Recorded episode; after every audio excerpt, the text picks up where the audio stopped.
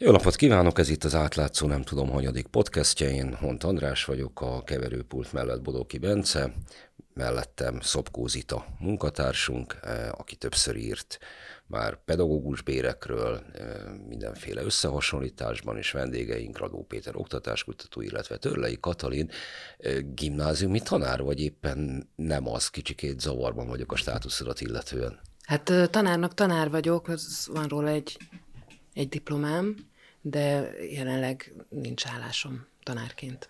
Tehát elbocsátott gimnáziumi Igen. tanár, ez a pontos kifejezés. Na akkor ez lesz az egyik apropó, amiről beszélni fogunk, hogy ez tulajdonképpen mi is, ami zajlik. A másik pedig eléggé egyértelmű, hogy pedagógus tüntetések zajlanak éppen országszerte, főként a fővárosban, de ebben kapcsolatban is azért van bennem nézi, némi zavar, hogy ezek pedagógus tüntetések, vagy pontosan micsodák. Katalin ingatja Szerintem a fejét, akkor... ez túl van már azon, hogy pedagógus tüntetés legyen. Úgy fogalmaznám meg inkább, hogy oktatásügyi ö, tüntetések, hiszen a, az oktatás egész rendszerében érintett ö, többi szereplő is megjelent ezeken a tüntetéseken, diákok, szülők, és az oktatásban nem csak pedagógusként dolgozók, Úgyhogy ez most inkább egy ilyen összoktatási tiltakozó mozgalomnak tűnik számomra. De hogy jutottunk idáig? Mert ha mennyiben jól emlékszem, már pedig jól emlékszem, akkor ez kifejezetten a pedagógus bérek kapcsán kirobbant tiltakozás volt még a nyár végén. Hát nem is a nyár végén kezdődött ez, hanem az utóbbi egy évben valóban olyan helyzet alakult ki az iskolákban, olyan tanárhiány, hogy ez arra sarkalta a két legfontosabb pedagógus szakszervezetet, hogy közös sztrájkbizottságot alakítsanak, és elkezdtek sztrájkokat szervezni. A tanárhiány az, amiről beszélünk, de ennek az egyik fő oka az valóban a pedagógus bérek elértéktelenedése. Akkor várj egy picit, Igen. akkor itt egy kicsikét álljunk meg, és akkor az Itát kérdezem, akit, mint már említettem, írt erről több minden. Nézzük azt, hogy hogy is állunk pedagógus bérekkel mit Magyarországon? Hát ugye a pedagógus bírekkel az a helyzet, hogy 2013-ban vezették be az új előmeneteli rendszert, a pedagógus életpálya modellt, és ez különböző kategóriákba sorolja a pedagógusokat, ugye egy pályakezdő pedagógus gyakornok, utána három év múlva minősítő vizsgát tehet, és pedagógus egy fokozatba kerül, ugye nyilván így nő a fizetése is. De ami itt a nagyobb probléma, és amit sokan sírelmeznek, az az, hogy még mindig a 2014-es minimálbérhez van kötve a pedagógusok fizetése. Ez bruttó 101 ezer forint volt, és nyilván ugye azóta jelentősen nőttek a, nőtt a minimálbér, ha jól tudom, akkor 2022-től 200 ezer, ami majdnem azt jelenti, hogy duplájára nőtt, és nyilván így ki lehet számolni azt, hogy mennyit buktak ezzel a pedagógusok, mert mert ugye nyilván így, így sokkal kevesebbet keresnek, mint hogyha a mindenkori minimálbérhez lennének kötve a fizetések.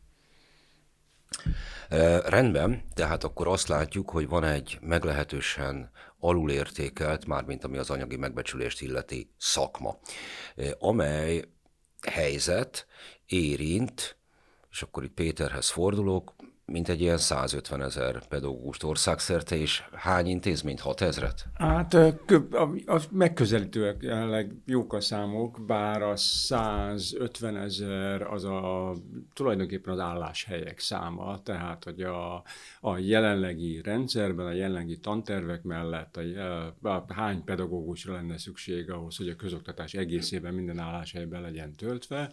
A, ennél kevesebb van, tehát hogy a 120, 120 120-125 ezer pedagógus dolgozik ma a pályán, és ebből bő 80 ezer dolgozik az állami intézményekben. A magánintézményekben és az egyházi magánintézményekben dolgoznak a többiek. Az ő bérezésük egy picit, néha egy picit jobb, mint az állami iskoláké, de nem lényegesen. Ez olyan 12 százaléka az egyházi intézmények aránya a, a alap- és középfokú oktatási rendszeren az, belül? Az alapfokon egy kicsit kisebb, középfokon egy kicsit nagyobb, a középfokon az intézmények negyede egyházi már, mert ugye az elmúlt tíz évben egy egészen elképesztő mértékű expanziója zajlott le az egyházi iskola hálózatnak. Na akkor nézzük innen, tehát, hogy a számokat láttuk, mármint a bért, láttuk azt is, hogy hány embert érint. Ehhez képest ugyan simogatja sokaknak a lelkét, hogy például hétvégén, október 23-án Budapesten mennyien vonultak fel, bár ugye ez nem teljesen szokatlan az elmúlt tíz évben, viszont megállapíthatjuk-e azt, hogy a szakmának a nagy részét a tiltakozási hullám nem ért el? Nem, inkább úgy fogalmaznék, hogy nem váltott ki belőlük aktivitást. Jó, akkor ezt mind a kettőtől kérdezem, hogy ennek szerintetek mi lehet az oka? Egyrészt azt gondolom, hogy amikor úgy beszélünk egy szakmáról, vagy egy szakma képviselőiről, hogy a pedagógusok, akkor azért egy tévúton vagyunk. Tehát ez egy rettenetesen heterogén társaság, legalább olyan heterogén, mint az egész társadalmunk, és ki-ki másként reagál bizonyos helyzetekre. Azt hiszem, hogy bizonyos közös problémáink vannak, az, hogy rossz a bérünk, vagy nehezek a munkakörülményeink, az gyakorlatilag majdnem mindenkit érint, van egy-két kivétel, de ők nagyon ö, erős kisebbségben vannak. De az, hogy milyen konkrét élethelyzetben, milyen konkrét környezetben, és milyen konkrét személyes attitűddel fordul valaki egy ilyen tiltakozási hullámhoz, az, az tényleg ugyanolyan vegyes, mint ahogy a magyar társadalom összes más csoportjában. Nagyon jól megfigyelhető, hogy ennek a tiltakozásnak is azért a kiinduló pontja, és, a, és talán a túlnyomó többség, aki részt vesz benne, az Budapesten és Pest környékén ö, koncentrálódik. Meg néhány egyetemi. Meg néhány, most már néhány egyetemi nagyvárosban, de hát ha megvizsgáljuk azt, hogy milyen ö, kitettség van mondjuk egy kisvárosi pedagógusnak, milyen ö, hatalmi viszonyok között kell neki helytállni, nem is feltétlenül saját magára odafigyelve, hanem az unokatestvére, aki a helyi döbröginek az alkalmazottja, hogy anna, azzal mi lesz akkor, hogyha ő akármit is csinál. Tehát ez egy egész más szituáció, mint, mint mondjuk Budapesten egy belvárosi iskolában felemelni a szavunkat. Gyakorlatilag itt olyan sok lehetősége van egy tanárnak, hogyha elveszti mondjuk az állását, most ez, ez is megtörtént, hogy nem kell feltétlenül egzisztenciálisan rettegnie. Máshol ez másként van. De hát itt Budapesten sem minden pedagógus állt bele a, a, a tiltakozásokba. Szerintem ennek vannak ilyen személyiséghez fűződő, tehát ki, ki, ki mennyire, milyen vérmérsékletű, stb.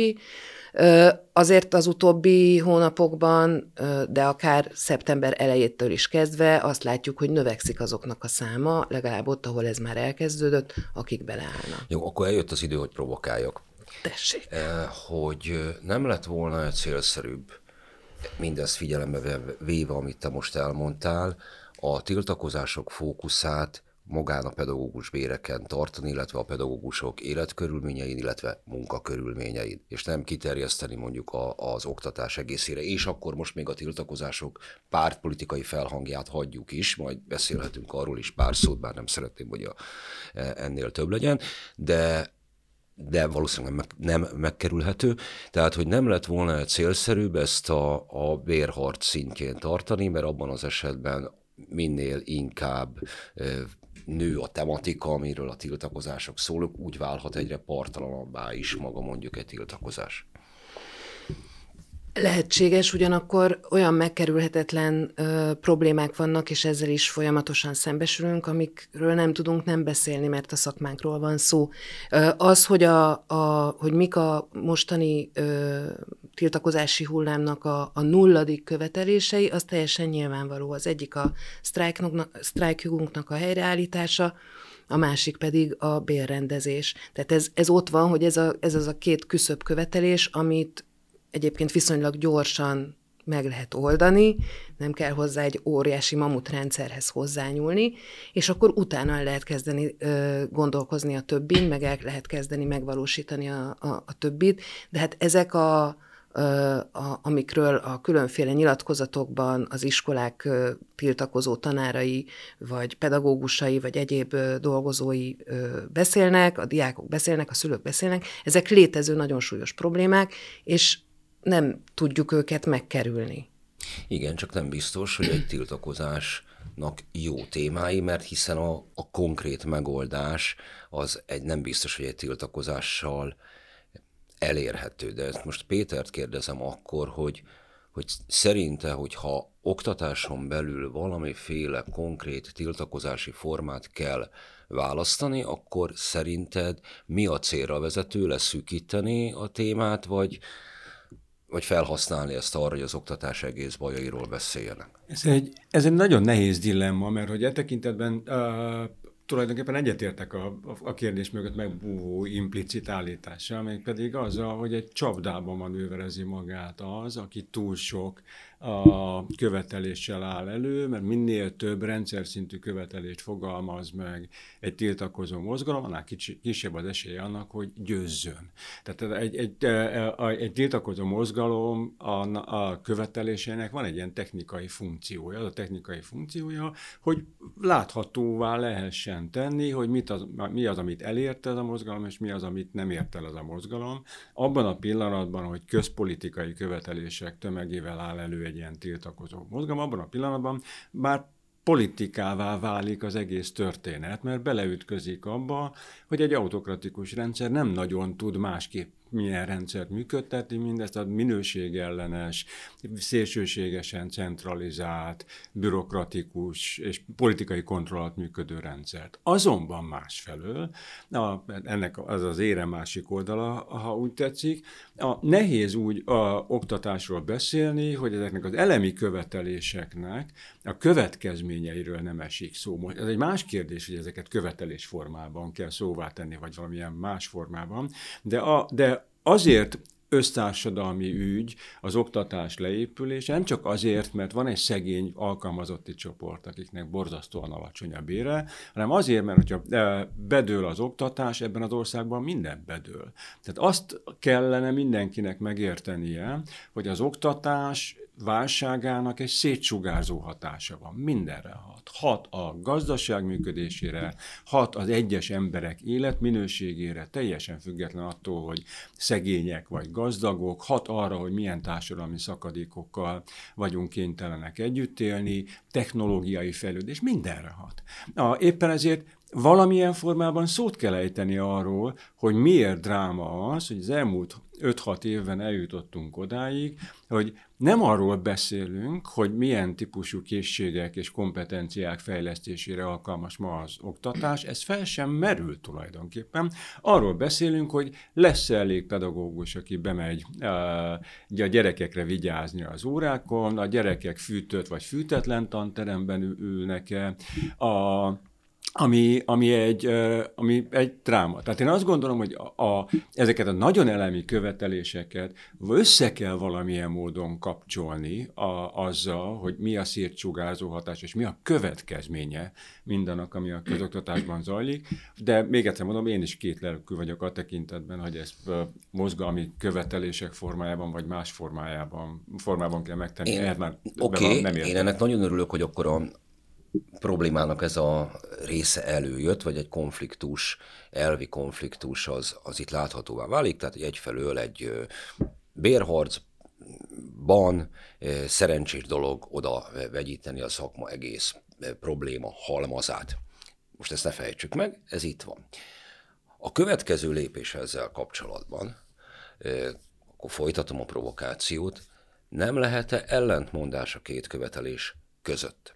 Tehát az ügyben, hogyha mondjuk ebben a struktúrában sokkal jobban vannak megfizetve a tanárok, ami azért, hogy is mondjam, csak rövid távon nem egy ö, reális elképzelés, de mondjuk tényleg mondjuk fizet, keresnek annyit, mint egy egyen négyes labdarúgó, abban az esetben az oktatás problémái bármilyen szinten megoldódnának-e, illetve nem az, hogy megoldódnának, nem kerülünk ettől messzebb. És ezt most azért próbáltam így kérdezni, amikor ezek a viták kirobbantak, nem hogy tíz évvel ezelőtt, hanem először mondjuk a 2000-es években, aztán hangsúlyosan Hoffman Rózsa államtitkárság alatt, akkor ez nem bérkérdésként, hanem centralizáció kérdésként jelent meg, tantervi kérdésként jelent meg, tanárképzésként jelent meg, egyáltalán tanár alkalmazási kép- kérdésként évtizedek óta, tehát hogy például egy üzemként működtetett iskolának valóban úgy kell leműködnie, hogy azokat veszem fel tanárnak, akit mondjuk egy szülési vagy kétszülési szezont leszámítva nyugdíjig tudok vele számolni, és így a gyerekeket egész biztos, hogy egyfajta hatásnak keszem ki, és a többi, és a többi, és a többi. Bólogatott Péter itt előbb, meg, meg jelentkezett is, hogy szól, és akkor ennek következtében azt vélelmezem, hogy jól érti azt, amit, amit itt ebben most mondtam, és hát ha el tudja mondani szabatosabban. Abszolút, abszolút jól értem, megint van egy implicit állításod a, a kérdés mögött, és ezzel megint csak egyetértek, egy erős fenntartással. Tudni, a, de egyfelől igaz az, hogy a, ha az alapvető minimális feltételei biztosítva vannak a közoktatás működésének, akkor hiába talunk be uh, több pénzt a pedagógusok uh, fizetésébe, a, a jövedelmében nem fognak jobban tanítani, nem fognak jobban működni az iskolák. A, a 50%-kal megemeljük a pedagógusok fizetését, másnapra nem lesz belőlük jobb tanár, és nem lesznek jobbak az iskolák. Ez teljesen igaz. Egészen addig, amíg el nem juttunk addig a pontig, ahol már harmadik világbeli problémáink kezdenek el lenni, például Pakisztánban és Nigériában probléma, hogy van-e elég pedagógus. Mindenhol van pedagógus hiány, de ami Magyarországon tört, történik e tekintetben, az európai összehasonlításban már nagyon durva. Tehát, hogyha a, az a, a, a pedagógusok bérezése e, ezt a bizonyos minimális szintet nem éri el, akkor már nem az a logika működik, hogy a, hogyan tudjuk javítani az oktatást, és e, ennek érdekében mit lehet pénzzel elérni, és mit nem lehet pénzzel elérni, vagy hogy lehet hatékonyan felhasználni a pénzt, hanem az a logika működik, hogy hogyan lehet helyreállítani azokat a minimális feltételeket, amitől kezdve az oktatás fejleszthetővé válik, mert most nincs fejleszthető állapotban. Éppen ezért, hogy az első provokációs pontomra visszatérnek, lehet, hogy célszerűbb volt, lett volna önmagában a, a fókuszt a béreken tartani, de akkor kérdezem a másikat, mert a, a Péter elmondta egy oldalnézetből az oktatáskutató szempontjából részint van még itt kettő érintett, te, mint aki a legutóbbi időként, időkig tanárként vettél részt a rendszerben, és mindjárt meg fogjuk interjúvolni Zitát, aki közülünk a legközelebbi időpontban van a gimnáziumi éveihez, és talán szerintem vagy az egyetlen, akinek nincsen tanárdiplomája itt a, a beszélgető partnerek közül. Szóval, Katalin, a kérdés az az, hogy te ezt az ellentmondást a, a rendszeren belül, hogyha mondjuk jobb érekkel konzerválják eh, a jelen helyzetet, sőt elérik azt, hogy még jöjjenek tanárok, azzal mondjuk nem egy rossz oktatást konzerválunk-e Magyarországon. Azt hiszem ez egy ilyen precíz lefordítása ennek a beszéltünk, meg kérdés formájában az legalábbis. Igen, többé-kevésbé. Teljesen egyetértek azzal, hogy attól, hogy holnap kétszer annyit keresek, attól én még ugyanúgy fogok tanítani. Ha eddig jól tanítottam, továbbra is jól fogok, hogyha rosszul, akkor továbbra is rosszul. Persze lehet fejlődni, szóval, hogy az ember nem, nem olyan, hogy egyszer csak e, belép a rendszerbe és valamilyen, és azon, azon nem változhat, mind a két irányba változhat. De ez szerintem nem ö, oktatásügy függő. Ö, amit szerintem el lehetne érni azzal is, ami mondjuk pozitív változásként jelenhetne meg nem rögtön, de pár év múlva, hogyha jelentősen és értékállóan növelnék a, a, a pedagógus béreket, az az, hogy, hogy jönnének be új tanárok, és ezek az új tanárok fiatalok lennének. A, a, én a tanáriban azt ér, érzékeltem, holott az én tanárimban, ha tetszik, nem volt akkora probléma, de azt érzékeltem, hogy, hogy nagyon kevés fiatal jön be, és nagyon rövid ideig marad, holott a velük való közös munka, tehát az, hogy ő tanul tőlem mondjuk, aki már nem vagyok annyira fiatal, én pedig látom, hogy Ó, köszönöm. Én pedig látom, hogy ő, ő, ő mit hoz frissességben, esetleg olyan módszertani ö, tudásban, ami nekem nincs meg, vagy már lekopott, stb. Tehát van, van egy ilyen megtermékenyítő dolog, hogyha az ember jó, jó körülmények között dolgozik, kis műhelyként fogja föl mondjuk azt, hogy, hogy egy osztályjal kik foglalkoznak, vagy hogy egy ö, tantárgyon belül ki hogy mit csinál, ö, ha, ha ezt el tudjuk érni, és ebben vannak ilyen vérfrissítések, az szerintem nagyon jó. És nem azt mondom, hogy, hogy, hogy az csak nekünk, öregeknek jó, hogy jönnek a fiatalok, azt gondolom a fiataloknak is jó, hogy ott vannak az öregek, és egy csomó mindent lehet uh, egymástól tanulni. Ez már szerintem egy előremutató dolog lenne. Tehát nem oldaná meg azokat a rendszer szintű problémákat, amiket meg kéne oldani, és amiknek a megoldása szerintem hát több évtized, de azt majd a Péter elmondja, hogy hány évit kell még várnunk, hányat kell aludnunk, de bizonyos minőség javulást hozhat hangulati javulást is hozhat. Hogyha jobb a hangulat egy iskolában, akkor jobb a munka is. Ez tök természetes. Az, hogy milyen attitűddel fordulunk a gyerekekhez, hogy tudunk velük együtt munkálkodni, az azért nagyban függ attól, hogy milyen állapotban vagyunk mi is, meg hát ők is.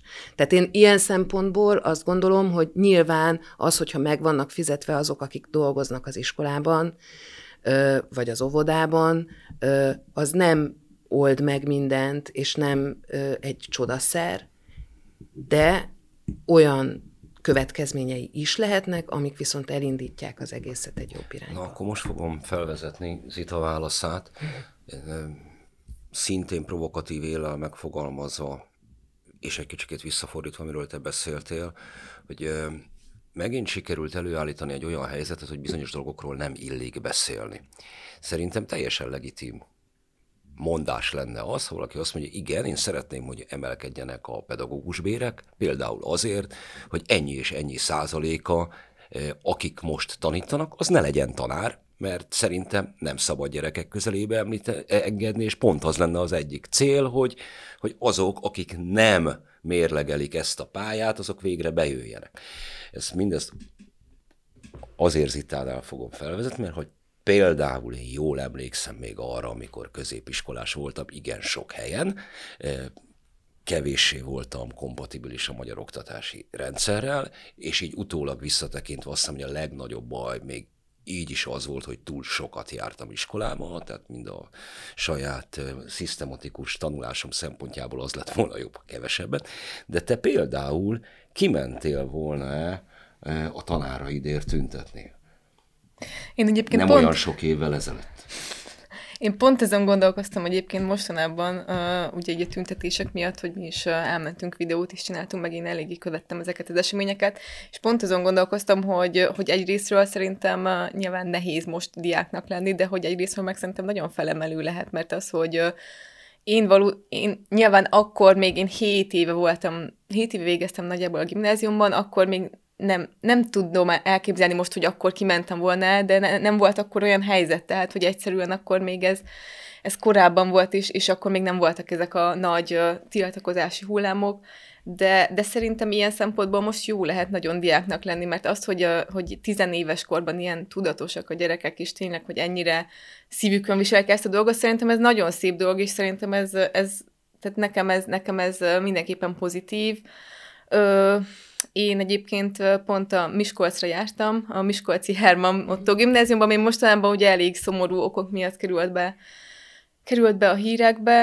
Én nagyon szerettem a gimnáziumba járni, de, de én is meg tudom azt erősíteni, hogy nyilván a, a pedagógus bérek emelése az ahhoz is hozzájárulna, hogy mondjuk több legyen a fiatal oktató, hogy mondjuk ne olyanok tanítsák akár az informatikát, akik mondjuk nem annyira értenek az informatikai dolgokhoz, tehát nyilván szükség lenne egyfajta modernizálásra ilyen szempontból, aminek kapcsán megint vissza lehet térni a bérekhez, mert azt elfelejtettem az elején mondani, de hogy nyilván nem, magában nem csak az a probléma, hogy alacsonyak a bérek, hanem az, hogy nálunk mi teljesítünk a legrosszabbból abból a szempontból, hogyha a diplomás átlag fizetésekhez nézzük a pedagógusok fizetését, az Magyarországon 61% körül van, ami példátlan az Unióban, úgyhogy ez, ez meg a probléma másik oldala, és nyilván az első lépés az lenne, hogyha a pedagógus pedagógus béreket emelnék, akkor, akkor több tanár is jönne a pályájára, és akkor oldódna a tanárhiány is, ami mostanában egyre nagyobb méreteket volt. Ez régen is volt pedagógus hiány, de engem ez is nagyjából elkerült, tehát mostanában ez még aggasztóbb lesz, úgyhogy, úgyhogy igen. Visszakérve akkor a Pakisztán és Nigéria példájára, és egy kicsit tovább fűzve, amit Zita mondott, hogy e, van ez az aggasztó helyzet, e, van ez a tanárhiányos helyzet, van a szelekcióban egy helyzet, tehát hogy kik mennek tanárnak, és azt mondtad, hogy szerinted most jó lehet diáknak lenni, és irigy lett tőlük. Hát egy szempontból jó lehet, egy szempontból meg szomorú, de igen. Nekem van egy gimnazista fia, és ugye már volt egy olyan helyzet nem olyan régen, amikor kiderült az, hogy ki miként ö, ö, vélekedik a tanárok közül is a jelenléti oktatásról, a diákokhoz való viszonyról és a többiről. És volt nem olyan régen a családban egy vita, ahol az egyik egyébként pedagógus rokon kifejtette azt, hogy hát nem is értik mi a probléma, neki az online oktatás teljesen jó volt, meg az jó lenne, és ez, ez is skilleket igényel, és ezt meg tudja oldani. De most a fiam, aki nálam sokkal bölcsebb, tehát nem megy be olyan vitákba, amiket én naponta generálok 20 ő ezen a ponton egyszer csak ott hagyta a, a családi ebédet, mert nem akart ebben e, vitatkozni. De én az indulatait, ami aztán utána mondta, teljesen lefolytva volt ott benne, és aztán jelentkezett, e, teljesen értettem. Tehát, hogy tényleg robbanni tudott volna, hogy ez hozzá így ne viszonyuljanak senki. De most ez mennyiben általános, mert hogy is mondjam, végigélve mondjuk 2020-tól 22-ig azokat a, az időszakokat, még csak azt sem mondhatnám, hogy ez egy ilyen elszigetelt jelenség lett volna, amit mondjuk itt egy, most egy ilyen családi parabolában próbáltam előadni. A, az az érdekes, hogy a, ez az online oktatásra való, ragadjunk a példánál egy picit, mert nagyon tanulságos, ha nem gond. A, a, ez a, ez a, Nekem ez aztán végképp, én Covid-ról de reggelig tudok beszélni. A on, online oktatásra való áttérés, digitális munkarendre való áttérés, áttérés, az azért volt borzasztóan uh, tanulságos, mert hogy láthatóvá tett egy hatalmas rakás probléma tömeget, ami korábban a rend, üzemszerű működés mellett nem volt látható. És a szülők számára is láthatóvá tette, a külvilág számára is láthatóvá tette, maguk a pedagógusok szembesültek azzal, hogy milyen gondjaik vannak, és mi az, amit meg képesek megoldani, és mi az, amit nem. És ahogy lenni szokott, ilyenkor persze be, be, beindultak a nagy felelősség gáthárítási mechanizmusok, tehát a, a, a, egész egyszerűen szörnyű katasztrófák történtek ez alatt. Bizonyos becslések szerint 40 ezer gyerek vesztette el a kapcsolatát a, az oktatással. És ez, ez, az, ez a helyzet, ami akkor kialakult, ez rávilágít arra, hogy a mi beszélgetésünk is egy picit meg van csúszva, mert hogy folyamatosan arról beszélünk, hogy, hogy a, kik a jó pedagógusok, kik nem jó pedagógusok, a, a milyen bérrendszer, kiket vonza pályára, kiket nem vonza pályára, miközben a, a, ha elemezzük azt, hogy mi történt az online oktatásra való átérés, az derül ki, hogy nem az egyes pedagógus minősége, szakmai felkészültsége volt a perdöntő az átállás sikerességében, hanem az iskola, mint intézmény működése volt a döntő. A kölcsei brutálisan jól reagált. Tehát a kölcsei eh, volt az egyik olyan suli, a nagyon kevés olyan suli közül, amelyik egészen elképesztően jól menedzselte ezt a fajta átállást. A, a belső képzéseket indítottak azonnal azoknak, akik nem tudták használni azt a platformot, aminek a használatában közösen megállapodtak. Egy hét után értékelték, hogy mik a problémák, mit, mind kell változtatni. De a, a, egy, online, folyamatosan működő online belső supportot hoztak létre pedagógusok számára, és volt egy nagyon intenzív együttműködés pedagógusok között, ami arról szólt, hogy hogyan tudjuk menedzselni ezt a szörnyű helyzetet. Az iskoláknak nagyjából a 5-10 százaléka volt képes erre. És az iskolák döntő többsége nem volt képes erre, gyakorlatilag ráhagyta a pedagógusokra, hogy oldják meg a problémát, ahogy tudják. A legtöbb igazgató úgy állt hozzá, hogy ez az pedagógus magánügye. Ezek a pocsék iskolák. Ezek a pocsék iskolák, ahol mindegy, szinte mindegy, hogy jó pedagógusok vagy rossz pedagógusok tanítanak benne, hogyha egy ilyen válsághelyzetben egy egész intézménynek kellene menedzselni az alkalmazkodást, akkor sokkal fontosabb az, hogy az iskola, mint intézmény milyen. A pedagógusok szakmai kompetenciái azok lassan épülnek le. Az egy lassú kulturális leépülés kérdése. Az iskolákat viszont teljesen, mint intézményeket, teljesen szétverte ez a rendszer.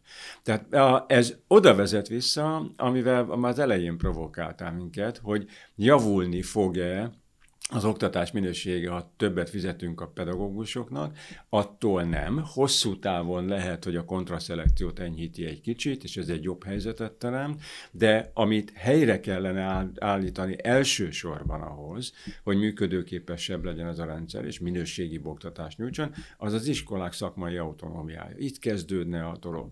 És egy, még egy megjegyzés, aztán befejezem a hosszú kotyogást, esküszöm. A, azt látni kell, hogy a, a pedagógus hiány kétharmadát pályaelhagyók okozzák. És az, hogy miért hagyják ott a pályát, a munkában kiérdemesült 10-20-30 éve tanító pedagógusok, hogy miért nem maradnak ott a pályán fél évnél tovább, azok, akik végeztek a pedagógus képzésben, az csak részben bérkérdés. A jelentős részben autonómiány problémája. De ezek a pedagógusok diplomás értelmiségiek, akik be vannak egy ilyen satúba, ilyen 45 perces órákkal működő üzemszerű működésbe szorítva, de alapvetően magas hozzáadott értékű, autonóm módon végezhető értelmiségi munkát kellene végezniük. És hogyha ezt elvonják tőlük, akkor besokalnak, és elegük lesz a dologból. Szóval bocsánat, most tényleg befejezem a kotyogást, de, a, de, de, de tényleg az iskola, az intéz, mint intézmény az, ami leginkább számít.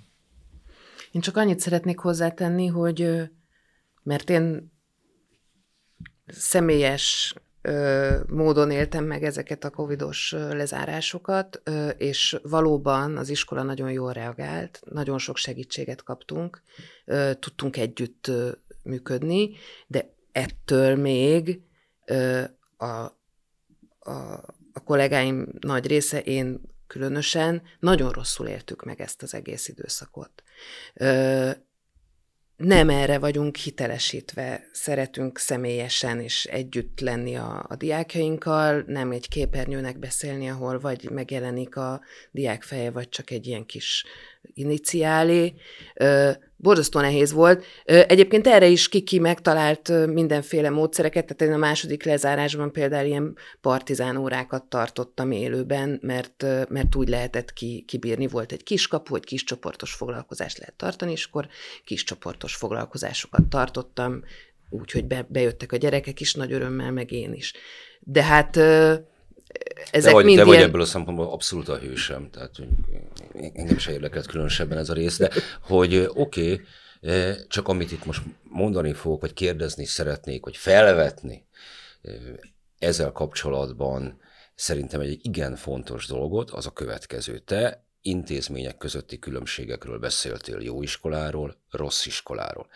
És egy kicsikét ez a tiltakozásokat is jellemzi, amit most mondani fogok, élethelyzetek közötti különbségek azok, amelyek szerintem igazából döntőbbek.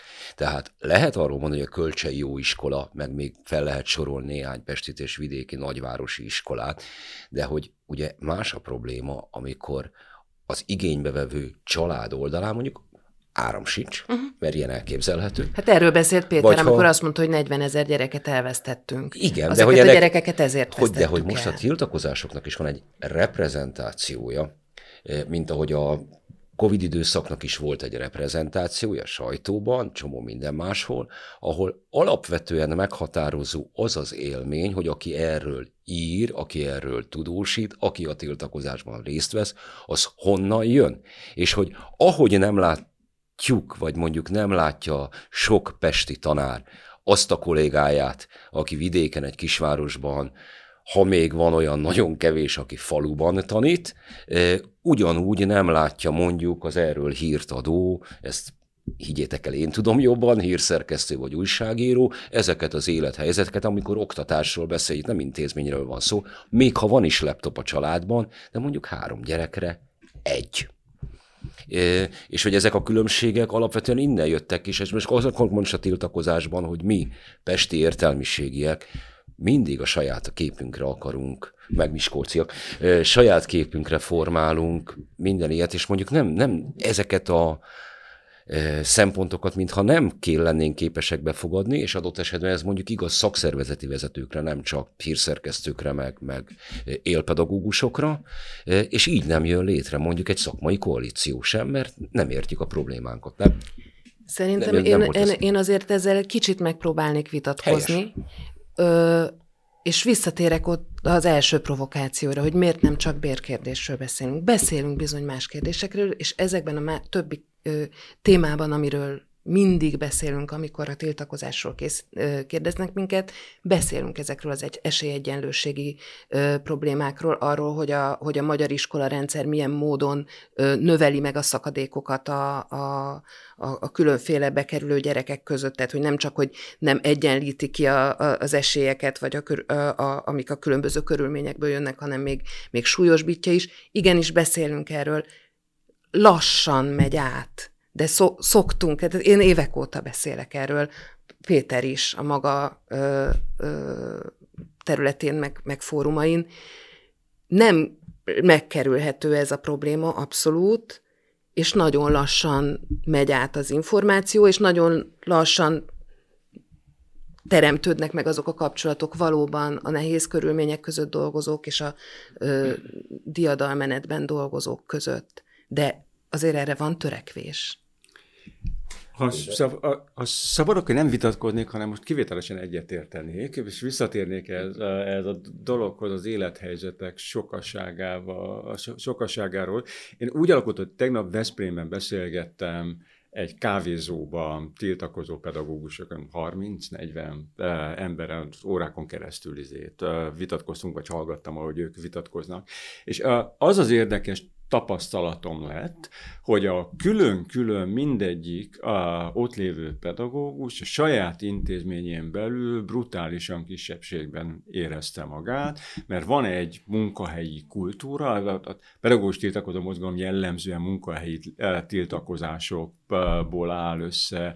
2016-ban is ez történt, és jellemzően most is eh, ez történik, és az, hogy milyen a dinamikája egy tantestületen belül a hangulatnak, kik vannak többségben, kik milyen milyen mértékben határozzák meg a tantestületen belüli viselkedést, az nagyon erőteljesen befolyásol. És persze vitéken a személyes a kapcsolati hálók és a hatalmi viszonyok miatt jobban szorítják ezek a munkahelyi kultúrák az embereket. Viszont felszabadító érzésnek élték meg, hogy abban a pillanatban, hogy kiléptek ebből az iskolán belüli munkahelyi kultúra nyomásból, és elkezdtek kapcsolatot létesíteni más Veszprémi iskolákban ö, ö, dolgozó, tiltakozó pedagógusokkal, sokkal szabadabban állhattak hozzá a dologhoz. És ez elvezet minket oda, hogy tulajdonképpen az alapkérdés az, hogy hogy lehet kilépni a munkahelyről. Tehát, hogy milyen a szervezettsége a, ennek a szakmának, és ezzel kapcsolatban az a rossz hírem, hogy szörnyen szervezetlen ez a szakma. Tehát a pedagógusok szakszervezeteivel kapcsolatban marha nagy a bizal, bizal, bizalmatlanság, ezért a pedagógusok kb. 30%-a lép be szakszervezetekbe. Ezek a hálózatok, amiket... Szerintem nincsen annyi.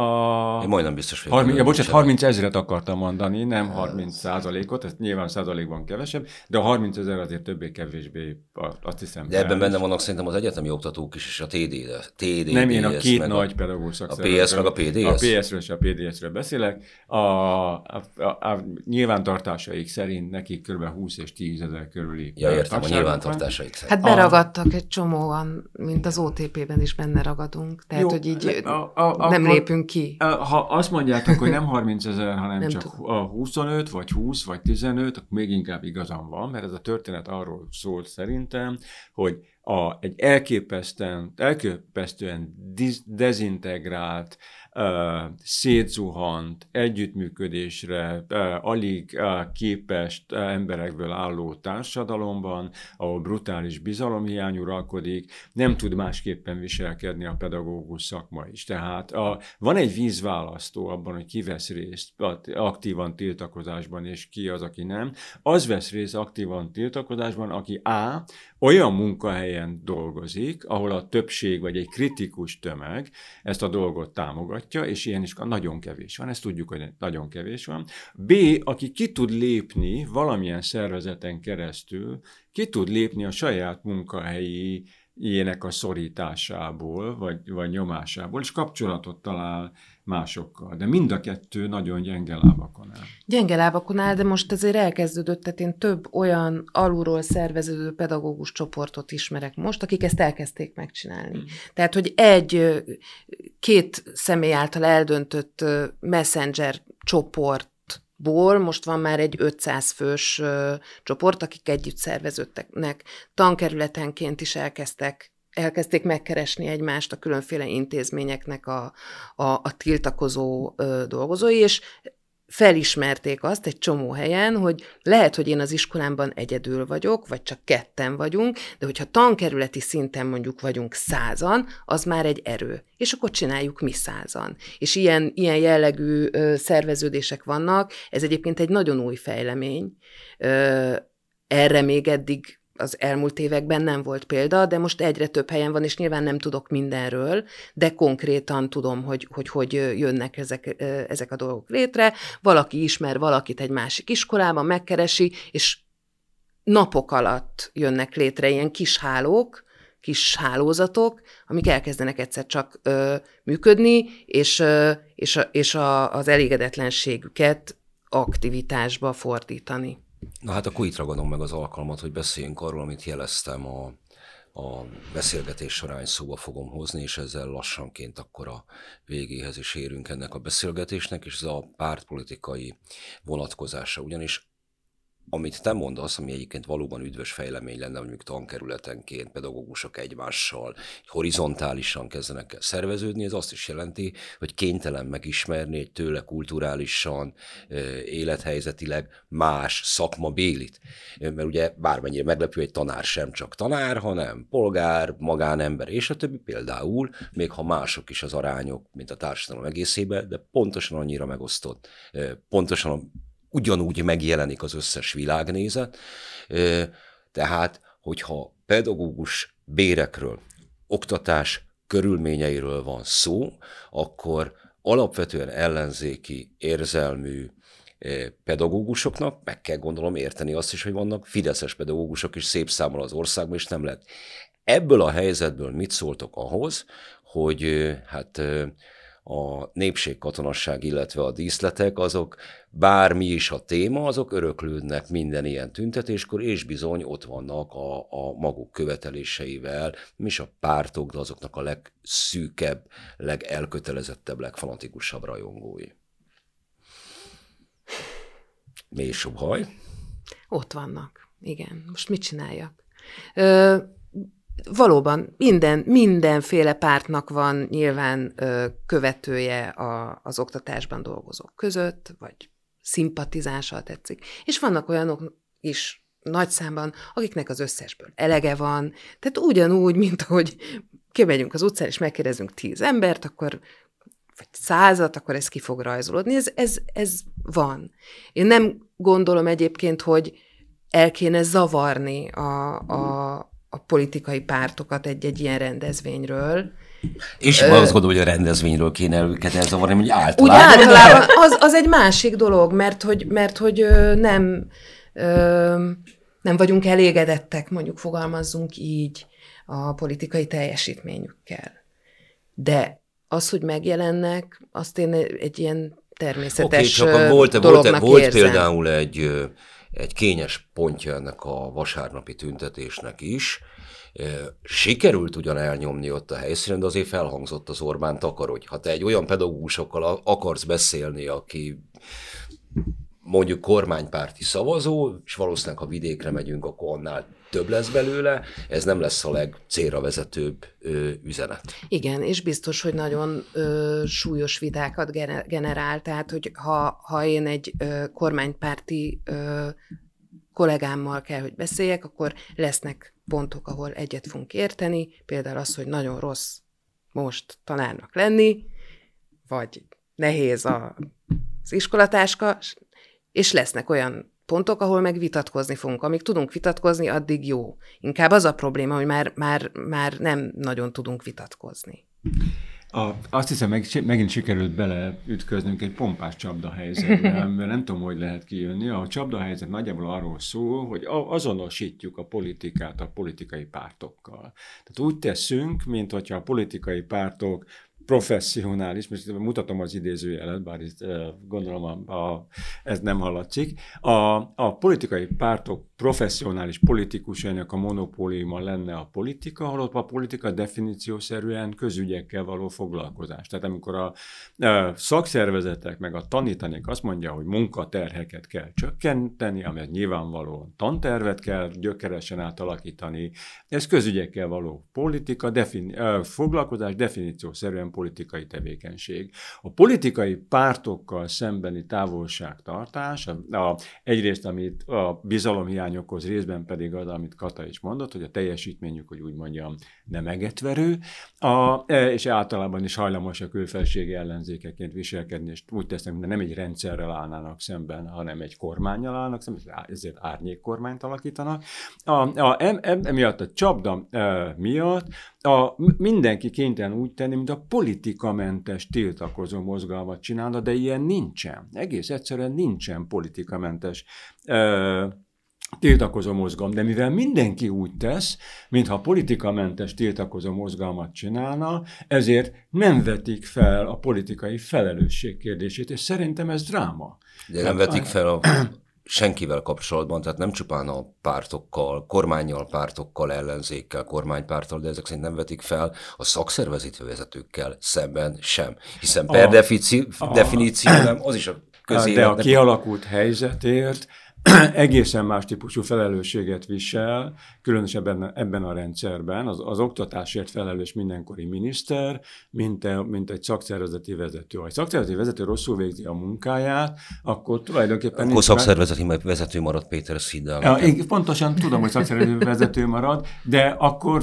a, ezzel kapcsolatban a pedagógusoknak azt kell megfontolni, hogy A. belépnek-e a szakszervezetben, hogy abban a helyzetben le, legyenek, hogy leváltsák a, a szakszervezet vezetőit. De a Párizsban elképzelhetetlen lenne egy olyan ped- nagy pedagógus tiltakozó mozgalom, ahol nem vették fel azt, azt a kérdést, hogy miért nem mond le az oktatásért felelős miniszter? Magyarországon viszont Magyarországon is nem. Magyarországon is felvetik, csak azt Magyarországon nem mond le, de ez de a, most nem témája ennek a beszélgetésnek. Most, most nem az a kérdés, hogy el lehet-e érni egy miniszter lemondását, hanem az a kérdés, hogyha valami súlyos gázt látok, amivel egyértelműen politikai felelősséget tudok kapcsolni, akkor miért nem merem felvetni azt, hogy Pinter Sándor mondjon le, vagy Orbán Viktor, aki Szóval felveted, és akkor mi történik? A, de, de mondom, ez máshova, máshova visz, és itt a, bocsánat, ebbe, ebbe a vitában most, most ne kezdjük. Azért ezt a vitában e, egyetlen egy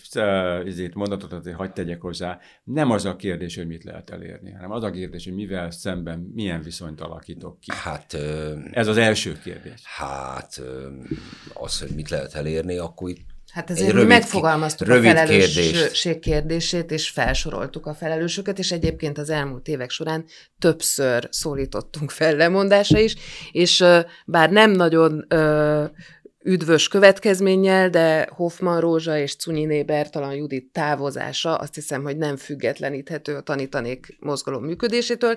Igaz, hogy utána megkaptuk Palkovicsot, ami talán nem volt egy nagyon komoly ajándék.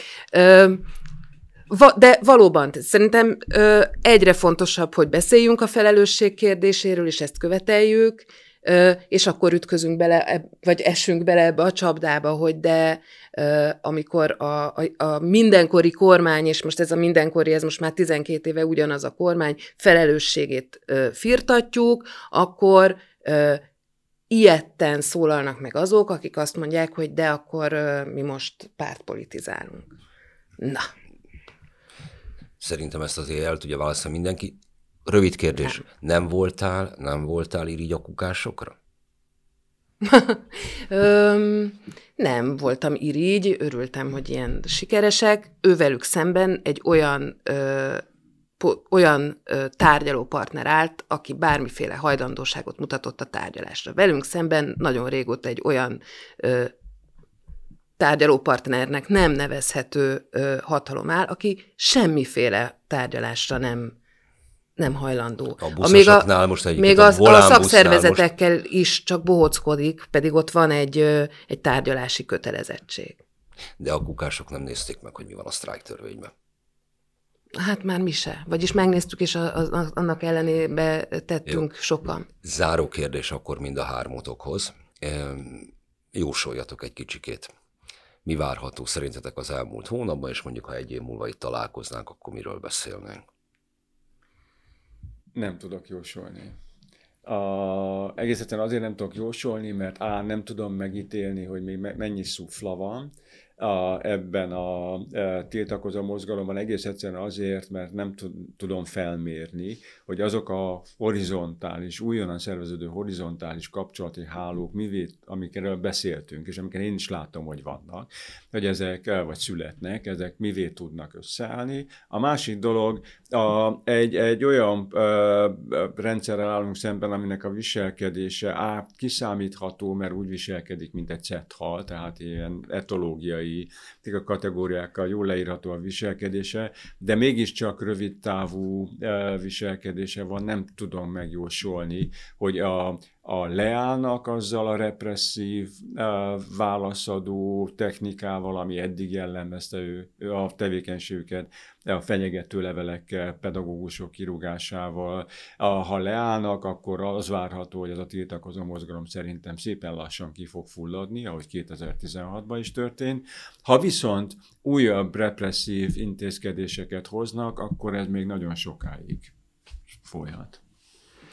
Én se szeretnék jósolni, és nagyon sok mindenben egyetértek. Én most pont azt látom, hogy leálltak. Tehát, hogy, vagy legalábbis visszavettek a, a, a nagyon erős retorziók alkalmazását, ból visszavettek, fenyegető leveleket küldenek ki most már szakmányba, lassan hozzászoknak a kollégák, de, de további elbocsátások eddig nem voltak.